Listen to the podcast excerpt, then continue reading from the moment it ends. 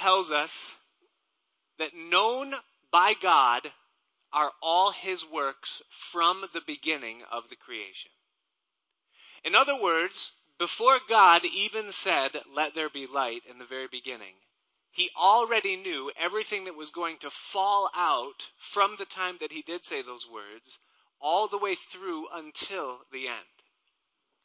That means that when God put Adam in the Garden of Eden with the tree that he told him not to eat from, the tree of the knowledge of good and evil, God already saw Revelation chapters 6 through 19 before Adam even took the bite of that first fruit. God saw everything that would be and everything that would happen in between the bite from that fruit and the coming judgment that would culminate all of mankind's current presence upon planet Earth. Known by God are all his works from the beginning of the creation. Now, as soon as Adam in the garden took a bite of that fruit, the wheels of God's judgment for sin began to turn. Now, here we sit, some 6,000 years on the other side of that, and we still have yet to see the culmination of all of those things. Nevertheless, God saw it from the beginning, and God is going to bring it to pass even as He saw and even as He said. The point is that the wheels of God's justice or the process of God's word is unstoppable and it will complete as it began. And that's true not only for creation as a whole in the context of Adam and Revelation, but it's also true in a much smaller context of whether it be a nation and its lifespan and its influence or impact upon world history, or whether it be for a family, or whether it be in the life of an individual, God sees it all at once. And God sees the process of how sin and rebellion against Him will decay and destroy what He intends to build up and bless. Now, for the nation of Israel, God said to them all along that their strength would always be in Him. That was the way that God designed them. They would not be able to succeed or prosper independent of God's work or a close relationship with Him. That was how He made them to be. So He told them, if you turn away from me, then that will be the beginning of your demise, because that's where their strength lied. Now, there are only two directions as it concerns life in the Lord. There is either forward movement or backward movement. There is no in between. It's either one or the other. And the majority of tonight's Bible study, as we resume in, in 2 Kings chapter 8, is the coming undone or the unraveling of Israel's strength and their glory we will see many steps and stages in their slide backwards or their departure from closeness to God tonight that's ultimately going to end at the end of the book with God's judgment as he intervenes in that. And so we're going to see Israel moving quickly backwards. We're also going to see tonight that Elisha, who has been a very central figure within our study for the past several weeks, as we've been looking at his life since chapter 1 all the way now through chapter 8, that we'll see him as we begin, and then we'll see him mentioned again in chapter 9, but then he will take a back seat to the drama that will now unfold, uh, and he's going to disappear off the scene tonight for about 40 years, and he'll pop back in in a future study when we get to chapter 13 around the time that he dies. But tonight we leave Elijah, Elisha, and we will see um, the backsliding of the nation in it. And so um, we, we look at chapter 8 tonight uh, as we begin. And so, chapter 8, verse 1. It says, Then spake Elisha unto the woman whose son he had restored to life, saying, Arise and go, you and your household, and sojourn wheresoever you can sojourn. For the Lord has called for a famine, and it shall also come upon the land seven years. Now you recall that Elisha, when he was on his circuit, as he would travel from Samaria and to Mount Carmel and then to Jericho and the schools of the prophets, he would frequent Dothan. And in Dothan there was a Shunammite woman there who said to her husband, Let's build an addition for the prophet when he comes through. He can stay here in our place. And so Elisha stayed there for the woman and wanted to bless her on an occasion. And so he said to his servant, What should we do for this woman? And he said, Well, she has no child. And so Elisha says, That's perfect. And so he tells the woman, You're going to conceive and bear a son. And she does. She has miraculous uh, conception in, in her old age, her husband being old, and God gives to her a son. But when that son was just a young man, a, a grown child, really, something happened while he was in the field, and he died unexpectedly. And so she went and she sought out Elisha, and Elisha came and prayed for the child, and the child was miraculously resurrected. He was dead, and he was brought back to life. That's the woman who it's speaking of here.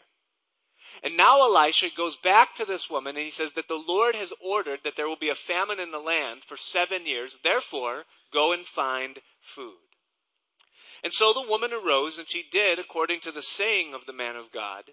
And she went with her household and sojourned in the land of the Philistines for seven years. And so she leaves, she goes to the Philistines, that strip along the Mediterranean Sea, and she survives there. And it came to pass at the end of seven years that the woman returned out of the land of the Philistines, and she went forth to cry unto the king for her house and for her land. And evidently, as she returns, what she finds is that there's some squatter or someone or a group of people that have kind of overtaken her land, and now they've barred her from having access to what is rightfully hers. But according to the law of Moses, that which is the inheritance of the children of Israel will always belong to those children of Israel. And so it says she goes to the king in verse 4. And the king talked as she's coming with Gehazi, the servant of the man of God. Now you remember Gehazi. Remember when Naaman, the, lep- uh, the, the Syrian commander, had leprosy? And he came to Elisha and he asked if Elisha could help him out. And Elisha said, dip seven times in the Jordan, and he does, and he, he's healed, and he brings money to Elisha out of thankfulness. And Elisha refuses it, doesn't want to misrepresent the grace of God in healing Naaman. And so he sends him away without receiving the gift, but, but Gehazi, because he wanted the money, he craftily went after Gehazi when no one knew, and he asked for some of the money. And in, in, and in returning, Elisha knew about it and said, the leprosy that was upon Naaman, let it be upon you. And Gehazi was then disqualified from service to the Lord. He no longer was Elisha's servant. And now we see the same Gehazi in the palace talking with the king. And so the king talked with him and he said, Tell me, I pray thee, all the great things that Elisha has done. And it came to pass that as he was telling the king, how he had restored a dead body to life, that behold, the woman whose son he had restored to life cried to the king for her house and for her land. And Gehazi said, My lord, O king, this is the woman, and this is her son, whom Elisha restored to life. And when the king asked the woman, she told him. So the king appointed unto her a certain officer, saying, Restore all that was hers, and all the fruits of the field since the day that she left the land, even until now. So the king wants to hear about the miracles of Elisha. And what greater miracle to tell than the raising of someone who was dead? And so Gehazi tells the story, and it just so happens, because that's the way things work, right? It just so happens that as he's telling that story, the very woman with the very child, seven years older now, come and Gehazi says, that's her. And she sees, or he sees, and the king says, restore now to her the land and the seven years of produce that she lost due to the famine. Thus far, as we've seen the ministry of Elisha, we have seen that it is shrouded or covered with the miraculous. Everything that he does has some kind of miraculous touch or supernatural element to it. But it's interesting to me that not so here. There's nothing miraculous about what he does at all. In fact, this almost seems out of character to me. Because every time that God has wanted to provide thus far for someone like this widow, he's done it miraculously. You remember that when Elisha went to Zarepta, he saw the widow woman there and she was going to die because of a famine. She only had a little bit of grain left. And Elisha said, make me a little bit of bread first before you make some for yourself and for your son, and God will sustain you. And God did. She made him a little cake, and God supernaturally caused that grain, that little bit, to last her all the way through the end of the famine. A miraculous provision. Again, there was a widow woman that came to Elisha a little bit later on, and she was indebted. Her husband had died, and the creditors were knocking on her door, and she said, I need help. They're going to take my sons away. And he said, What do you have in the house? And she said, Just a little bit of oil. That's all I've got. Go borrow jars from your neighbors and pour the oil that you've got into those jars. And God did a miracle. He provided supernaturally oil for this woman. As many jars as she borrowed as how many jars God filled with oil. And she sold it and was able to provide for her household throughout the rest of the famine. Again, a miracle God providing. But here, he doesn't do anything miraculous. Here, there's a famine that's coming upon the land. And Elisha just goes to the woman and says, Oh, hey, by the way, there's going to be a famine, no food for seven years. So pack sand and go find something to eat. And she's probably thinking, well, wait, where's the miracle? You know, you raised my son from the dead. Can't you do any better than this? What's going on? The miraculous or a miracle is God intervening or interrupting natural law to accomplish his purposes. That's what a miracle is. But miracles have a close cousin. It's called providence in the Bible. And if miracles are God bending natural law, providence is God employing or using natural law in order to uh, bring about his purposes. Now, what God wants to do for this woman is that he wants to provide for her through the famine and at the same time make sure that she doesn't lose anything because of it. That's what God wants. But he's not going to do it this time by bringing forth a miracle. This time he's going to do it through providence. Through this whole scheme of her leaving the land for seven years and her property. And then arranging the circumstances so that the king just happens to be having a conversation with Gehazi at the time she walks in. And then the king restores not only her land, but also the seven years of loss. She doesn't lose anything um, be, because of this whole thing in it. Now, I believe that for God's people, God much more often works through providence than he does through the miraculous. Now, God does still do miracles today. The Bible says he's the same yesterday, today, and forever. That he's far above all principalities and powers, that there's nothing that's too hard for God. He says, I'm the God of all flesh, and nothing is too hard for me. But yet, God likes to work through providence. That is, intervening in natural circumstances in order to lead, bless, provide for, protect, whatever he's going to do for his people, he does it through providence. The very foundation of prayer that Jesus gave to us, Matthew chapter 6, we would call it the Lord's Prayer, you know, Our Father which art in heaven. Part of that prayer, he says, lead us. That's part of the prayer. And oftentimes, that's the way God likes to work within our lives. He likes to lead us. And how does God lead us? He leads us through providence, just like we see happening with this woman. Many of the promises that we have in the Bible are promises that work according to providence. Trust in the Lord with all your heart and lean not on your own understanding. In all your ways acknowledge him and he will direct your path. That's what he does. He directs our path. And what he's doing behind the scenes is that he's working things out so that when we get to a certain point, we see God's hand of provision as He providentially works within our lives. He loves to do that. Now, I wish, and I bet you do too, that God always worked the same way every time. Don't you? That, that, that He just, like, always just made the grain multiply, or always caused the oil to just supernaturally appear, you know? Or, or that if He did something for us once in our life, like an unexpected tax refund at the opportune time, that that's just always going to happen. Oh man, the electric bill's due and I don't have the money. Let me just go get the mail. You know, because that's how God does it. There's just always some, we wish that that's the way He did it, but He doesn't do that. And that's true for our provision, but it's also true for every other area of our life. Even the way that we pray, the way that we have devotion times, the way that we relate, you know, the way we serve Him in, in, in, our ministry, or the way we do our job, and the way God helps us in it. He never does the same thing the same way over and over and over again. Doesn't that frustrate you sometimes? I know it frustrates me. I often think I've got you pinned, God. I've finally got you in a box. I know how to pray. And then I employ my pattern and I find that my prayers are just hitting the ceiling. It's not working. You know, it doesn't work. Or I'll prepare to preach a certain way and I'll think, got it, nailed it. Man, my job's about to get easier. And then God won't work that way anymore. He won't come through. It'll just be dry and dead. What's the deal? Why does he do it? Why does he not do the same thing the same way every time? Here's why. Because he wants you to seek him. He wants us to depend on him. Not once for our life where we just say, okay, God, well, you did it and that's it. It's done. You know, but where we'll go to him consistently and we'll say, God, I need you today. Lord, I need you in this situation. Lord, how are you going to navigate me through this conflict that I'm having with my family or with my friends?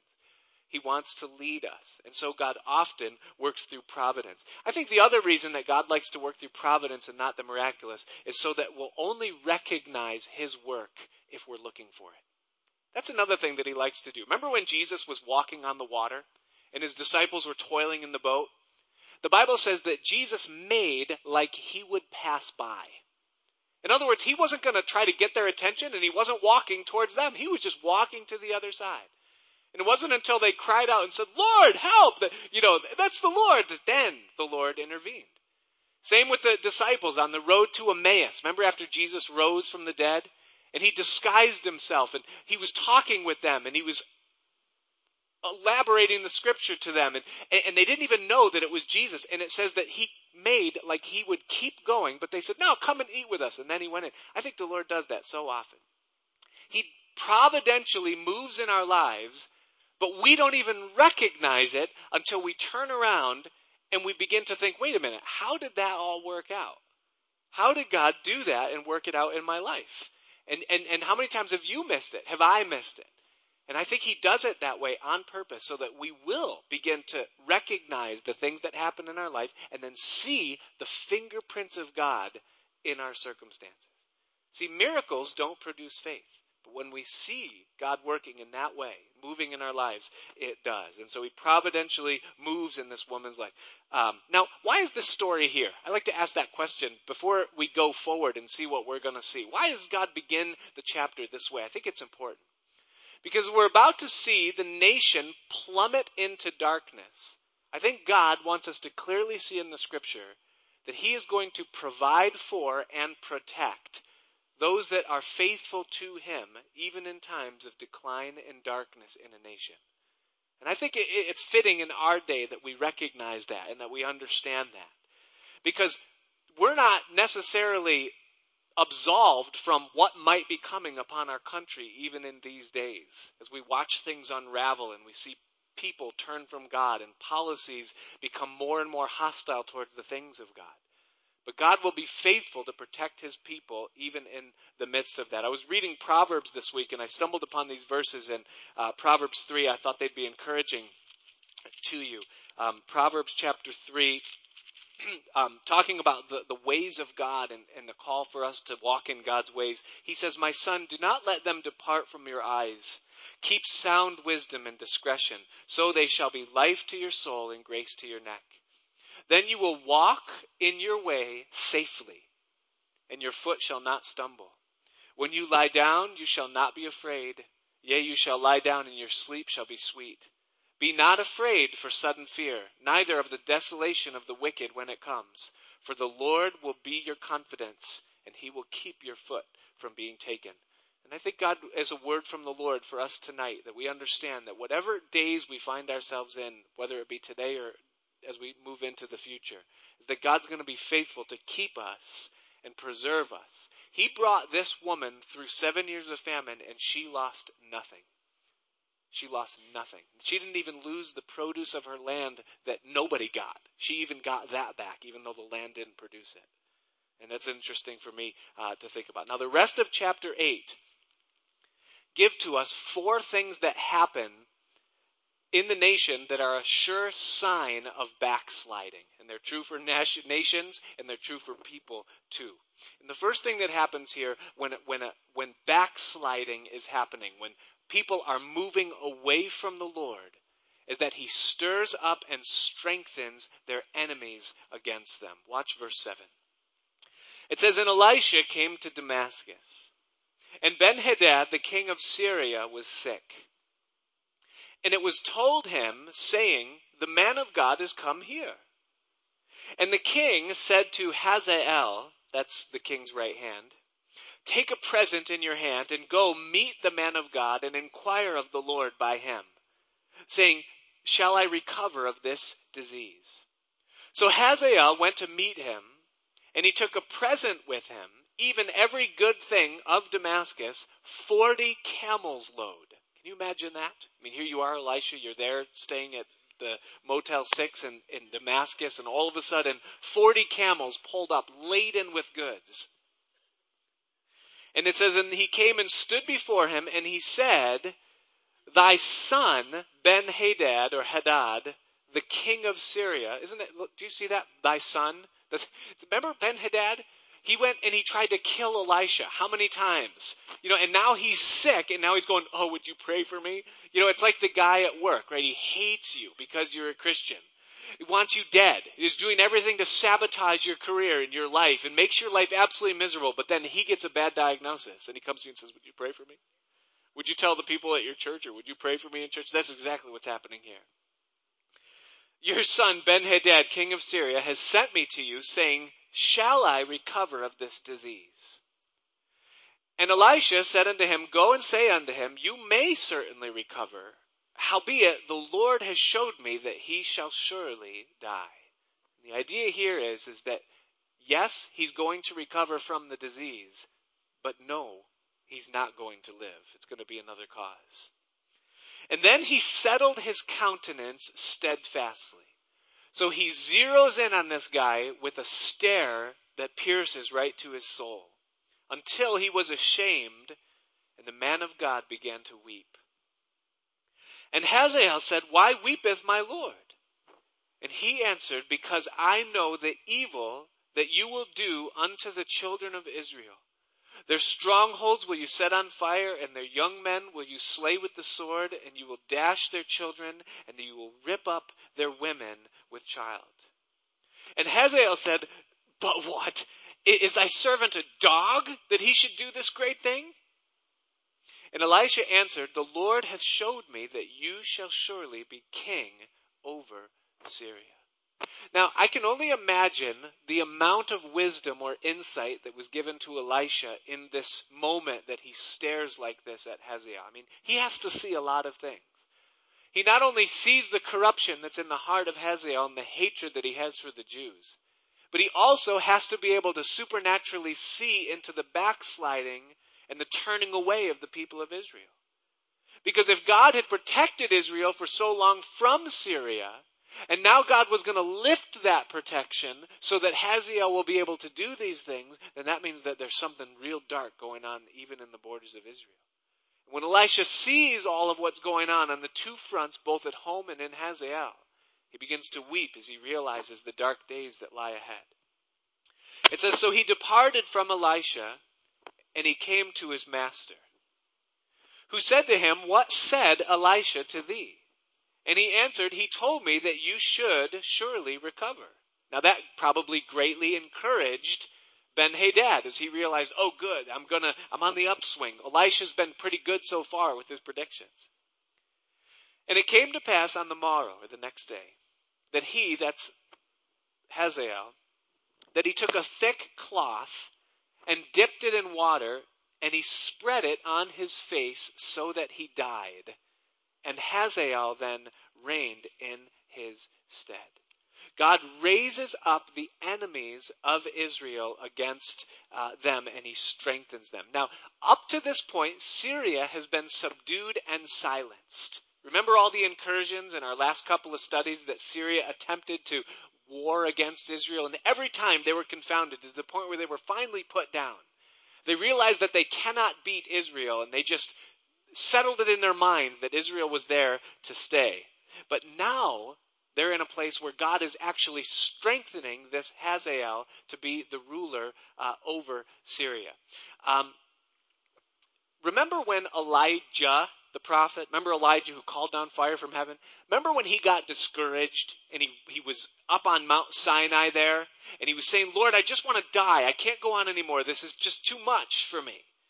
And the Lord revealed himself to Elijah there. There was the earthquake and the rocks tore and there was a fire and, and then there was the still small voice. And the Lord spoke to Elijah there and really restored him. But there was a prophecy that was given to Elijah at that time. God gave him some instructions. He said, I want you to go back to Israel, Elijah, and here's what I want you to do. Number one is that you're going to anoint Hazael to be the king over Syria. Number two, you're going to anoint Jehu to be the king over Israel. And number three, you're going to anoint Elisha to be the prophet in place of you. Those were the three instructions that God gave to Elijah. Hazael, king of Syria, Jehu, king over Israel, which we'll see later in our study tonight, God willing, and Elisha to be prophet in your room. Now, Elisha has long now since been prophet in the place of Elijah. But Jehu hasn't come on the scene, and this is the first now that we're reading about this man Hazael. But it's something that God already foreknew that he was going to do in raising up the enemies of Israel against uh, them in the time their, that they're backslidden. Now listen, Christian. One of the ways, and I say one of, one of the ways that you can recognize when you're in a backslidden state is when God begins to strengthen and raise up and stir up your enemies against you. It's something that happens throughout the Bible. Now you say, well, why does God do that? Is it because He's punishing me or because He's angry with me? No. The Bible says that He chastens or disciplines those that He loves. And His desire and design behind it is always to bring you back closer to Him. And so sometimes God will raise up ad- adversity amongst your peers or in your family or in your friendship circles as a way of knocking on your heart and saying, hey, you're trusting too much in the outward or leaning too much on the arm of the flesh, or you've drifted from me and it's time to get back. So does that mean that every time you're having trouble with another person that that means you're backslidden and God's trying to knock on your heart? No. We live in a world where there's conflict and there's troubles. But here's what the Bible does say. Proverbs 16:7. It says that when a man's ways please the Lord, even his enemies will be at peace with him. And we've seen that with Israel thus far. Even their enemies, Moab, Edom, Syria, Lebanon, all of these groups that hate Israel still hate Israel, but as long as they're walking close with the Lord, they're at peace with him. And so God stirs up their enemies, and we see it here in, in the uh, in the story. Now, before I go any further, let me just quickly remind you of a couple of things because we've been in Elisha so long, and now we break back into kings, so to speak. Remember, the nation of Israel has been divided. There's ten tribes to the north that are referred to as Israel, and there's two tribes to the south that are referred to as Judah. And so you have Israel and you have Judah. And so we're going to read this one was the king of Israel, and we'll read this one is the king of Judah. Now also remember that the kings of Israel, as a general rule, are pretty evil. These are the bad guys. These are the ones that, you know, are turning away from God. They're leading the nation into idolatry. That's the kings of Israel. That's, um, where you have Jeroboam. Remember, he made the golden calves that, that became, became a stumbling block for Israel. Ahab, the wife, the husband of Jezebel, they were from Israel. Their sons and offspring, all from Ahab, they're all Israel. Judah, the descendants of King David, there was a couple of bad kings, but then you had Asa, who was a good king, brought the people close to the Lord. Then his son, Jehoshaphat, who we'll see again tonight, he's a good king. And so the Judah kings, they're the line of David. So Judah to the south, Israel to the north. And that's important to just reestablish um, moving forward in this thing. And then just one other thing um, as way of a, a warning, really, more than anything else, is that the next couple chapters are pretty gory. You know, and I'm not sorry for that because it's the Bible. You know, it's God's Word. But just so that you've been warned, uh, some of the things that we see in these chapters are pretty intense uh, and pretty crazy, as is often the case. And so, in verse 16, um, number two way that you know that you're in a backslidden state is when there's corruption in the throne room. It says, and in the fifth year of Jehoram, the son of Ahab. So we're dealing with here um, Jehoram, or we're, actually dealing with the king of Judah. It says the king of Israel. Jehoshaphat being the king of Judah. Jehoram, the son of Jehoshaphat, the king of Judah, began to reign. And thus the confusion begins. There's two Jehorams. There's a Jehoram in Israel, the son of Ahab, and there's a Jehoram in Judah, the son of Jehoshaphat. We're dealing with Jehoram here, the son of Judah, uh, Je- the son of Jehoshaphat. It says he began to reign. He was 32 years old when he began to reign, and he reigned for eight years in Jerusalem. And he walked in the way of the kings of Israel, as did the house of Ahab. For the daughter of Ahab was his wife, and he did evil in the sight of the Lord. Yet the Lord would not destroy Judah for David his servant's sake, as he had promised to him to give him always a light and to his children. And thus what we see here with this man, um, Jehoram, is that we see compromise that then led to corruption. The compromise was in his marriage.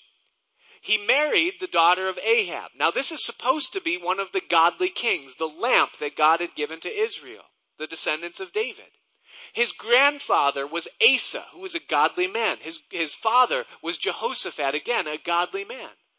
But now here's a man who's been handed that torch, called to be a lamp and a light unto Israel, and he gets involved with a no doubt beautiful young woman who happens to be the daughter of Ahab and Jezebel, the pagan woman that brought Israel into bondage. And what it is for him is that it is a point of compromise. The Bible is clear from Genesis to Revelation that we are, as Christians, people of God, to be equally yoked with believers. That's what we're called to do. We're not to get ourselves involved relationally, at least on the level of a marriage, with someone who is not in the Lord. And the reason for that is because it will always drag us in the wrong direction. I had to uh, just this past week change the well pump at my house, and I know that you know you don't feel sorry for me because that's something that everybody has to do uh, every so many years and, and whatnot. But I'm I'm definitely a weekend warrior. I do these things myself uh, with pride and with joy. Oftentimes, I, I like working doing this kind of stuff. So don't think for a minute I'm complaining. But I learned something while I was changing the well pump at my house. Um, and, and I'm going to try to give you a quick lesson because it applies to our study here. Well pumps do not run on uh, normal electricity like your hair dryer does or your television set. They run on double the electricity. So everything normally runs on 110 or 115. Well pumps run on 220 or 230. You know, they double it up. And so in order to get that much electricity down to the well pump, you have to have uh, two hot feeds that both are feeding that 115 or that 110 to the well pump, and the 115 plus the 115 on the two different lines get the 220 or 230 to the well pump in order for it to run. Okay, and that's essential. You need that because it's it's got to pump water uh, up 100 and something feet from the ground and get it into your house, and so it needs uh, quite a bit of juice. Now I learned this. I learned that if a well pump, and this is, you know, newer, improved technology, only gets 115. In other words, only one of those two wires is actually feeding electricity, then the well pump won't work. It has a safety mechanism that causes it to not turn on because the pump will burn out prematurely if it's only getting half of that uh, amount of electricity that it needs. And, and I, I, was thinking about that as I was going through this text and, and how it relates to this whole idea of being equally yoked together. See, the Bible says that when God created Adam and Eve, that He made them male and female, he took something from Adam, gave it to the woman, then he put them together and he called their name Adam. In other words, the completed representation of man made in the image of God is the man and the woman linked together.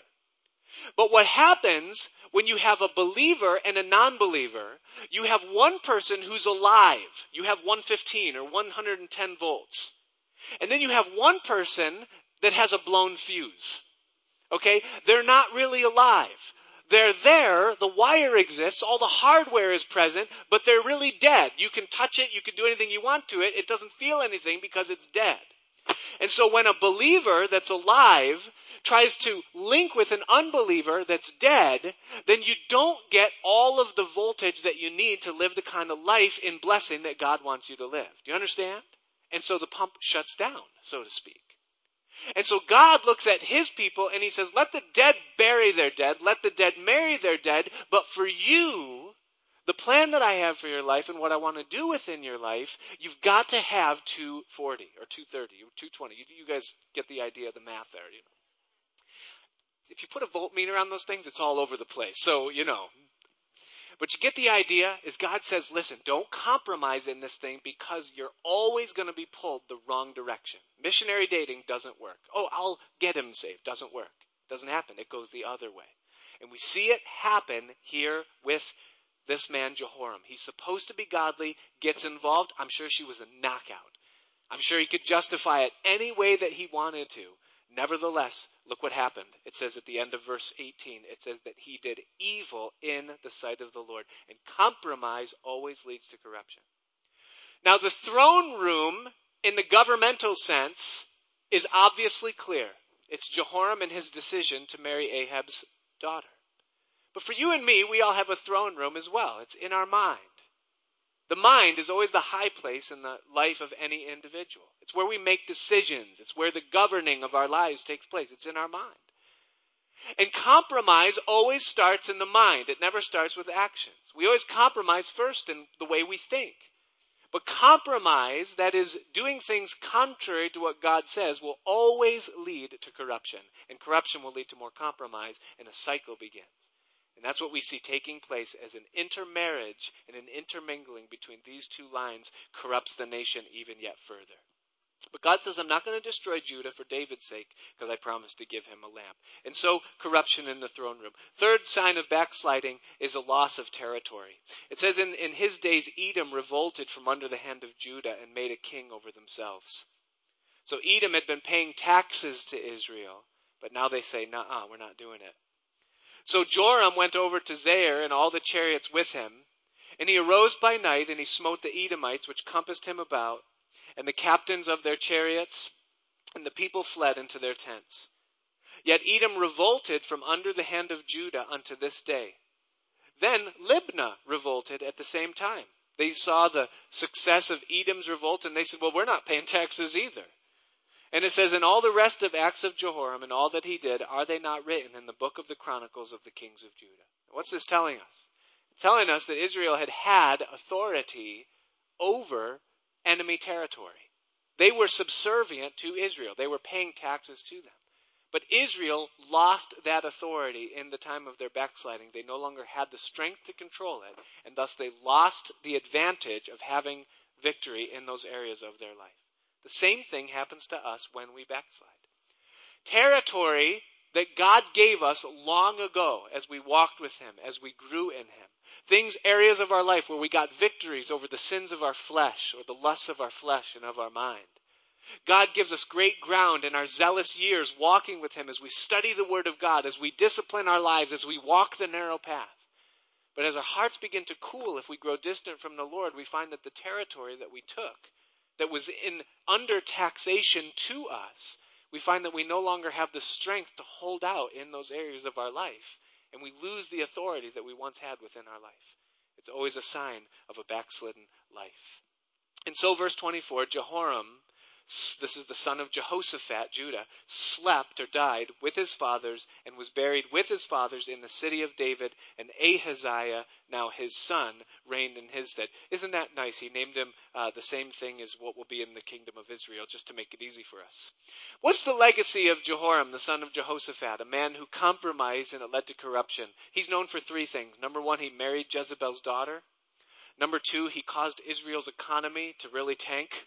And number three, he had an affair with his wife's aunt. Uh, watch this, verse 25. It says, In the twelfth year of Joram, the son of Ahab, king of Israel, did Ahaziah, the son of Jehoram, king of Judah, begin to reign. So this is about Ahaziah, the, the, the grandson of Jehoshaphat. He was 22 years old when he began to reign, and he reigned one year in Jerusalem, and his mother's name was Athaliah, the daughter of Omri, the king of Israel. Now, this is where the sheet is really going to help you, because you're going to see that Omri was Ahab's father, okay? Which means that Athaliah, his mother, was Ahab's sister. So she's the sister of paganism, alright? But wait, his father, Jehoram, this is where it gets crazy, right? You're like, whoa, watch this. Jehoram married Ahab's daughter, but also had an affair with his sister's aunt, which was Ahab's sister. Because if Ahaziah is the son of Athaliah, then that means he's not the son of Ahab's daughter. You get it? You see it? Follow it through. You, the, the whole point in the thing is you begin to spin your head around the thing is that it was weird. Okay? There's just real weird, crazy things that are going on in here. And, but what you see even more important than that is that the line that God is seeking to preserve, the line of Judah to bring forth Christ, is becoming very, very, very corrupted. And that's the problem with what's going on. And it says that he walked in the way of the house of Ahab, and he did evil in the sight of the Lord, as did the house of Ahab, for he was the son in law of the house of Ahab. And he went with Jehoram, the son of Ahab, to war against Hazael, the king of Syria, in Ramoth Gilead, and the Syrians wounded Jehoram. And so the fourth thing that happens uh, when you're in a backslidden state is that you begin to lose battles that you once won. You see here these two kings, the king of Judah and the king of Israel, which are supposed to be separate, but now they're kind of linked by marriage. These guys are kind of cousins. And here they get together and they decide we're going to go to war against Hazael, this newly crowned, sired king, and we're going to take him out. And they lose. Remember how many times they had defeated Syria previously? And now they find, even with a united front, they cannot do it. It's the same thing that happens again in our lives that when we're in a backslidden state, areas where we used to do battle and win, we find that we do battle and we lose the same way. So verse 29 it says that King Joram went back to be healed in Jezreel, which is a um, a province of Samaria, the capital, and you need to know that because it becomes a central point moving forward. Of the wounds which the Syrians had given him at Ramah when he fought against Hazael, the king of Syria, and Ahaziah the son of Jehoram, king of Judah, went down to see Joram, the son of Ahab, in Jezreel because he was sick. And so now these two ungodly kings are together. And so Elisha the prophet called one of the children of the prophets, and he said unto him, Gird up your loins, that means get yourself together, and take this box of oil in your hand, and go to Ramoth Gilead. And when you come there, look out there for Jehu, the son of Jehoshaphat, the son of Nimshi. Oh, here we go. Ready? Remember Jehu? He was the one that Elijah was told to anoint king back in 1 Kings chapter 19 on Mount Sinai. Here he is. He's now in the text. We're told that he's the son of Jehoshaphat, but it's a different Jehoshaphat. It's not Jehoshaphat the son of Asa, it's Jehoshaphat the son of Nimshi. So don't confuse the two. And go in and make him arise up from among his brethren and carry him to an inner chamber. Then take the box of oil and pour it on his head and say, Thus saith the Lord, I have anointed you king over Israel. Then open the door and flee. Tarry not.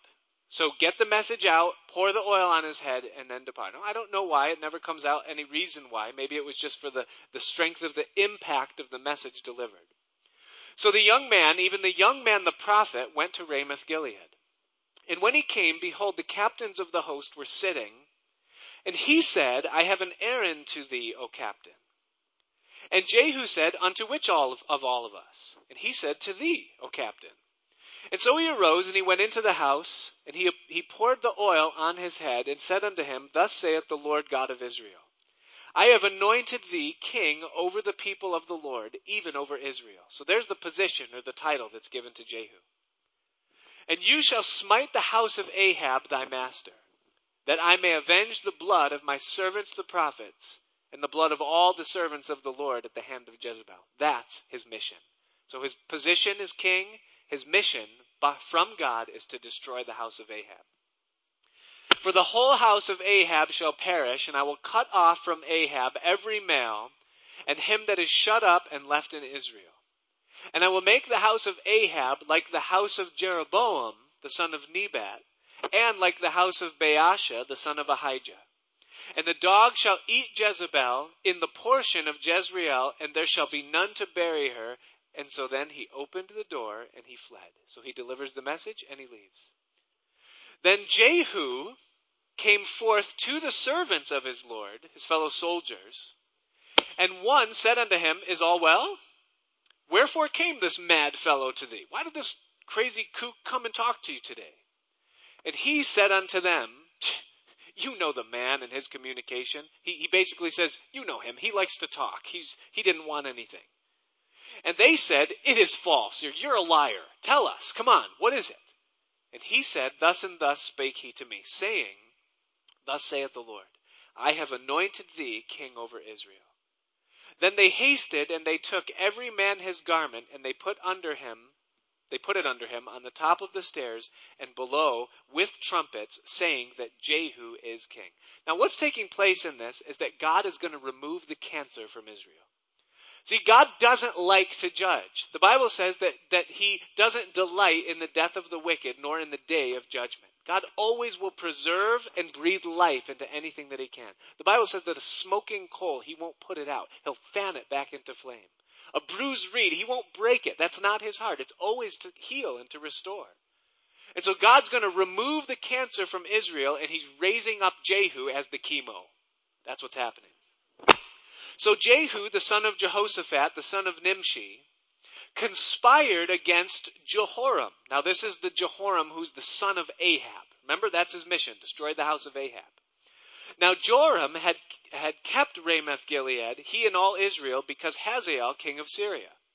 But King Joram was returned to be healed in Jezreel of the wounds which the Syrians had given him when he fought with Hazael, the king of Syria. And Jehu said, If it be your minds, or if you're smart enough, he says this to his servants, then let none go forth nor escape out of the city to go and tell it in Jezreel. So Jehu rode in a chariot and went to Jezreel, for Joram lay there. And Ahaziah, the king of Judah, was come down to see Joram. So the two kings are together. The king of Judah and the king of Israel in the same room. And there stood a watchman on the tower in Jezreel, and he spied the company of Jehu as he came, and he said, I see a company. And Jehoram said, Take a horseman and send it to meet them, and let him say, Is it peace? So there went one on horseback to meet him, and said, Thus saith the king, Is it peace? And Jehu said, What hast thou to do with peace? Turn thee behind me. And the watchman told, saying, The messenger came to them, but he cometh not again. Then he sent out a second messenger on horseback, which came to them, and said, Thus saith the king, Is it peace? And Jehu answered, What do you have to do with peace? Turn behind me. And the watchman told, saying, He came even unto them and comes not again. So two watchmen now, or two messengers have been sent to inquire, Why are you coming? Why are you driving like this? And both times Jehu says, You better fall in line behind me, and they both do. And so the watchman said, He came to them, and he comes not again, and the driving is like the driving of Jehu, the son of Nimshi, for he drives furiously. So apparently, this guy had a reputation uh, for speeding tickets in Jezreel because they recognize it, they see it. And Jehoram said, then make ready. And so his chariot was made ready, and Jehoram, the king of Israel, and Ahaziah, the king of Judah, went out, each in his chariot, and they went out against Jehu and met him in the portion of Naboth the Jezreelite. Now, isn't that interesting? Remember Naboth? He was the one who Ahab wanted his vineyard because, or his land because it was joined next to his garden. And he wanted Nahab, uh, Naboth's land for a garden. And he had him killed at the council of Jezebel. And it just so happens, again, that it's in his land that they meet. And it came to pass that when Jehoram saw Jehu, that he said, Is it peace, Jehu? And he answered, What peace? So long as the whoredoms of thy mother Jezebel and her witchcrafts are so many. And Jehoram turned his hands and fled, and said to Ahaziah, There is treachery, O Ahaziah. I wish I could have seen that scene. You know, the guy basically turns white as a ghost, drops his stuff, and just runs uh, while he wets himself.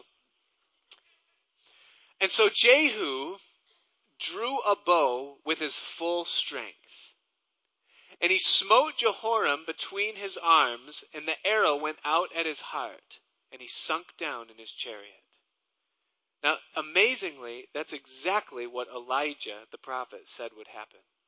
And then said Jehu to Bidkar his captain, Take up and cast him in the portion of the field of Naboth the Jezreelite. For remember how that when I and thou rode together after Ahab his father, the Lord laid this burden upon him. So evidently at that time, Jehu was part of Ahab's company. And when Elijah went forth to rebuke Ahab for murdering uh, Naboth and stealing his vineyard, Elijah said, You're going to die in the same field that you killed Naboth in. And here we see that it happens even as he said, and Jehu recognizes it. He says, Go bury him over there. Surely I have seen yesterday the blood of Naboth and the blood of his sons, saith the Lord, and I will requite thee in this plat of ground, says the Lord. Now therefore take and cast him into that plat of ground according to the word of the Lord. But when Ahaziah the king of Judah saw this, he fled by the way of the garden house. And Jehu followed after him and said, Smite him also in the chariot. And they did so at the going up to Gur, which is by Ibleam. And he fled to Megiddo, and he died there. And his servants carried him in a chariot to Jerusalem, and buried him in his sepulchre with his fathers in the city of David. And in the eleventh year of Jehoram, the son of Ahab, began Ahaziah to reign over Judah. So now he kills two of the aggressors. He kills both Ahab's son, son, and he kills Ahaziah, um, who is um, the one from Judah. And so they both die in this. Jeroboam is killed, and then Ahaziah is also killed. And now Jezebel's next, verse 30. And when Jehu was come to Jezreel, Jezebel heard of it and she painted her face and she tied her head and she looked out at the window.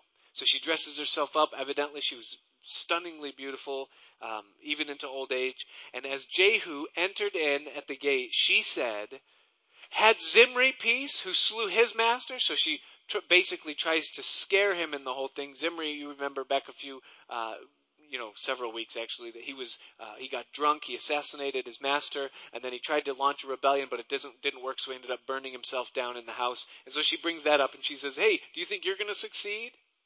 But he evidently wasn't moved by that. It says that he lifted up his face to the window, and he said, "Who is on my side? Who?"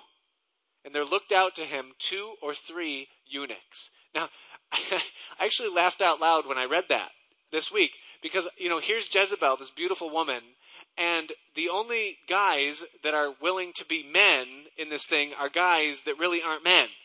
You know, if you understand what a eunuch is, you know, they, they're unmoved basically by the seduction of Jezebel because they can't be moved by the seduction of Jezebel. You know, so they stick their heads up and they're like, hey, we'll be on your side. And so he said, throw her down. So they threw her down, and some of her blood was sprinkled on the wall and on the horses, and they trode her underfoot. And when he was come in, he did eat and drink. I like this guy. I mean, I'm starting to picture Arnold or Samson. You know, like, this guy is tough, you know. And he said, Go and see now this cursed woman and bury her, for she is a king's daughter. And they went to bury her, but they found no more of her than the skull and the feet and the palms of her hands. Now, amazingly, uh, the, even as it was said that she would be eaten of the dogs, and, and isn't it interesting? Um, it says here that the only things that even the dogs wouldn't eat were her head, her feet, and the palms of her hands. The head is where decisions are made. The feet is what carries you where you go, and your hands is what you do. And even the dogs which in the Bible are spoken of as uh, as, as having absolutely no uh, feeling or emotion at all. Even they wouldn't touch the parts of Jezebel uh, that, that dictated who she was and what she did. Wherefore, when they came again and told him, and he said, This is the word of the Lord which he spoke by his servant Elijah the Tishbite, saying, In the portion of Jezreel shall dogs eat the flesh of Jezebel. And the carcass of Jezebel shall be as dung upon the face of the field, in the portion of Jez- Jezreel, uh, and so that they shall not say, This is Jezebel. They're not going to be able to build an altar or erect a monument to who she is. She will be completely unrecognizable. Um, we'll stop there for tonight. We were supposed to get through another chapter, but uh, that's not going to happen. Father, we thank you tonight for your word. We thank you, Lord, as we see uh, your involvement in the nation of Israel Lord, that you uh, have a purpose and a plan for all that you do. And Lord, even as we began tonight looking at that verse that says that known by God are all his works from the beginning of the creation, we see your hand, Lord, in Israel in this time and what's taking place with them as a nation and as an entity. And we see that you always reach out your arms and call people back to yourself. And tonight, Lord, as we look at these verses and we see your heart towards those who are faithful to you, that you'll preserve them in times of judgment. And Lord, we see your heart towards the backslider, that you will give warning, and you'll give warning, and you'll give warning. And Lord, you always have it in your heart and in your mind to call the backslider back to yourself, that they not experience the pain of going through what sin brings upon a life. And so, Lord, tonight, as we've looked at these words and we've seen this text, and now we see, Lord, the cancer being rooted out, you tell us, Lord, that if we would judge ourselves, we would not be judged of the Lord. And so it's our prayer tonight, Lord, that as we sit, as we consider and think, Lord, would you shine the searchlight of your Holy Spirit upon our hearts? Lord, would you speak to us that some of us have grown distant or cold? That some of us, our prayer life has grown stale and stagnant. Oh Lord, would you call us back tonight? Would you whisper by your Spirit in our ear and say, Come back to me, my son and my daughter? Call again upon me. Experience my tender mercies. Lay your sin again at the foot of the cross of my Son and be cleansed and be made whole. Lord, would you again remind us of your great love and that you were made sin for us, that our sins might be put away upon the cross. And so, Lord, tonight, if there be anything in us, a secret allegiance to Jezebel, an altar set up, a false altar, if there be roots of paganism deep within us, Lord, if there be the growing again of things that long since should be dead and killed, Lord, we ask right now that you would give us the grace to confess, to humble ourselves before you and to repent, to be made whole. So strengthen us, Lord, and revive us according to your power. We know that your word always accomplishes what you sent it to do. And we believe that tonight, Lord, your desire is that we lay aside those things that have separated us from you and that we be made near again. So please, Father, fill us again. In Jesus' name, amen. Let's all stand.